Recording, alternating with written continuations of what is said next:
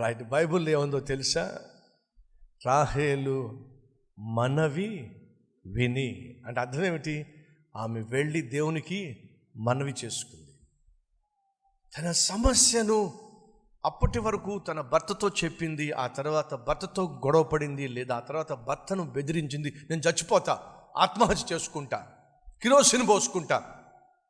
మా సహోదరిలో కొన్ని సమస్యలు తీవ్రంగా ఉన్నప్పుడు మానసికంగా ఒత్తిడి వచ్చినప్పుడు సైతాన్ని ఇచ్చేటటువంటి చావు సలహా ఏంటో తెలుసా? ఇంకెందుకు బతుకున్నావు? చస్తే బెటరు.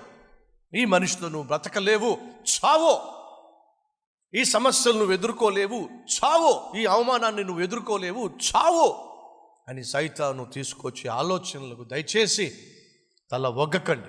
చచ్చిపోతే బెటరు చచ్చిపోతానని చెప్పి బెదిరించినటువంటి రాహేలు దేవునికి స్తోత్రం. ఒక మార్గాన్ని కనుగొంది. తన సమస్యకు పరిష్కారం ఇచ్చే దేవుడు ఉన్నాడో అనే సత్యాన్ని గ్రహించింది వచ్చి ఆయనకు మనవి చేసింది. అయ్యా ఎటు చూసినా ఎవరింట్లో చూసినా పిల్లలు ఉంటున్నారయ్యా. గర్భఫలం కలిగినటువంటి ఇల్లు కనిపిస్తున్నాయి. నాకైతే పిల్లలు లేరయ్యా. నా భర్తతో గొడవ పడడం వల్ల ఉపయోగం లేదు నాకు అర్థమైంది అయ్యా. పొరపాటు అయితే నన్ను క్షమించయ్యా. కనికరించి నాకు ఒక ఫలం ఇవ్వయ్యా అని ప్రార్థన చేసింది. ఆ ప్రార్థన దేవుడు విన్నాడు. మీకు ఒక శుభవార్త చెప్పమంటారా? ప్రార్థన చేస్తే వినే దేవుడు ఉన్నాడు ఆయనే ప్రభు అయిన యేసుక్రీస్తు. ఇస్సాకు ప్రార్థన చేయగా విని రిప్కాకు దేవుడు చక్కని ఫలాన్ని ఇచ్చాడు. రాహేలు ప్రార్థన చేయగా విని తనకు గర్భఫలాన్ని ఇచ్చాడు. అన్నా ప్రార్థన చేయగా విని సమయంని ఇచ్చాడు. మనోహ మనోహ భార్య ప్రార్థన చేయగా విని సంసోన్ని ఇచ్చాడు. జకరియా ఎలిజబెత్ వాళ్ళు వృద్ధాప్యానికి వచ్చినప్పటికీ పిల్లలు లేకుండా ఉన్నారు. అయినా వారు ప్రార్థన చేయగా విని దేవుడు బాప్తిజమిచ్చు ఇచ్చాడు ఈరోజు మన మధ్య ఎవరైనా ఉన్నారా? వివాహం అయి చాలా కాలం అయింది కానీ ఇంకా మాకు పిల్లలు లేరు అని చెప్పి మీరు ఒకరిని ఒకరు నిందించుకుంటున్నారా? ఒకరినొకరిని గాయపరుచుకుంటున్నారా? చేసుకోక చేసుకోక ఇలాంటి గొడ్రాలను చేసుకున్నాను కాబట్టి కనీసం నాన్న అని పిలిపించుకోవడానికి నోచుకోలేకుండా పోయానని చెప్పి నీ భార్యను వేధిస్తున్నావా? అయితే వినో బైబిల్లో గొడ్రాళ్ళుగా ఉన్నటువంటి స్త్రీలు బిడ్డలు లేక అల్లాడిపోయినటువంటి పురుషులు చేసింది ఏంటో తెలుసా? గొడవ పడి సాధించలేదండి. గొడవ వల్ల ఎవరు ఏమీ సాధించలేరండి. ప్రార్థన వల్ల ఎవరైనా ఏమైనా సాధించగలరండి. ఈ సత్యాన్ని గ్రహించండి. ఇప్పుడు జాగ్రత్తగా వినండి. యాకోబుకు ఇద్దరు భార్యలు ఇద్దరు ఉపపత్నులు మొత్తం కలిపి ఇందాక చెప్పినట్టుగా నలుగురు. ఈ నలుగురు కలిసి పన్నెండు మంది కొడుకుల్ని కన్నారు ఒక కూతురుని కన్నారు. కానీ మీకు ఒక విషయం తెలుసా?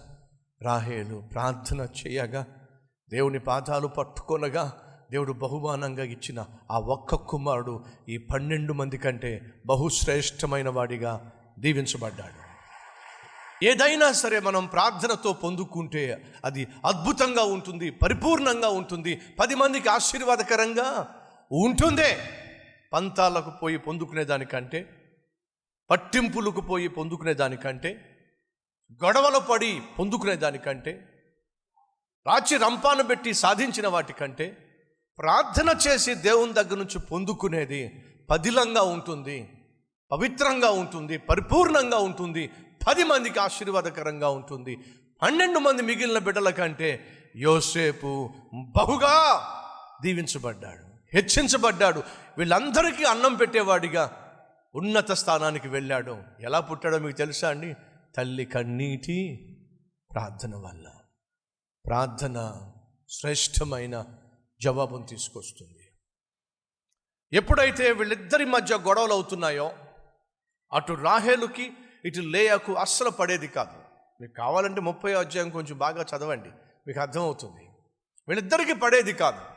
ఏం జరిగిందో తెలుసా? వీళ్ళు పిల్లలను కన్న తర్వాత లేయా పిల్లలకు రాహేలు కుమారుని యోసేపుకు పడేది కాదు. ఏ విధంగా రాహేలు అసూయ పడిందో తాను కన్నటువంటి యోసేపు మీద లేయా కుమారులు అసూయపడడం మొదలుపెట్టారు.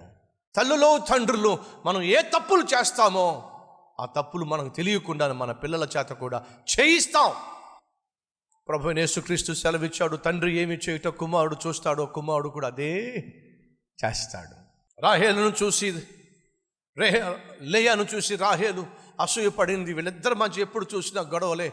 కానీ తర్వా తరువాత రాహేలు ఏ విధంగా అసూయపడిందో అదే రీతిగా రాహేలు కొడుకైనటువంటి యోసేపు మీద లేయా కుమారులు అసూయపడ్డారండి జీవితంలో ఈ సత్యాన్ని ఎప్పుడూ మర్చిపోకండి. మనం ఏమి చేస్తామో ఆ తర్వాత మన జీవితంలో కూడా అదే చూస్తాం.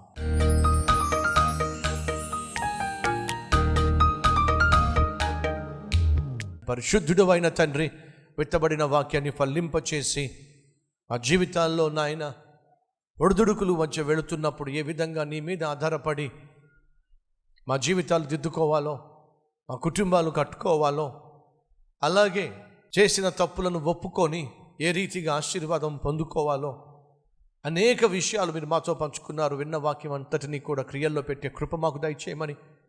అలాగే ఈ వారం అంతా మీరు మాకు తోడుగా ఉండి మా పరిచర్యలో ప్రయాణంలో పనులలో ప్రయత్నాల్లో నూరంతల ఆశీర్వాదము దయచేయమని ఏ సునామం పేరట వేడుకుంటున్నాం తండ్రి. ఆమెన్.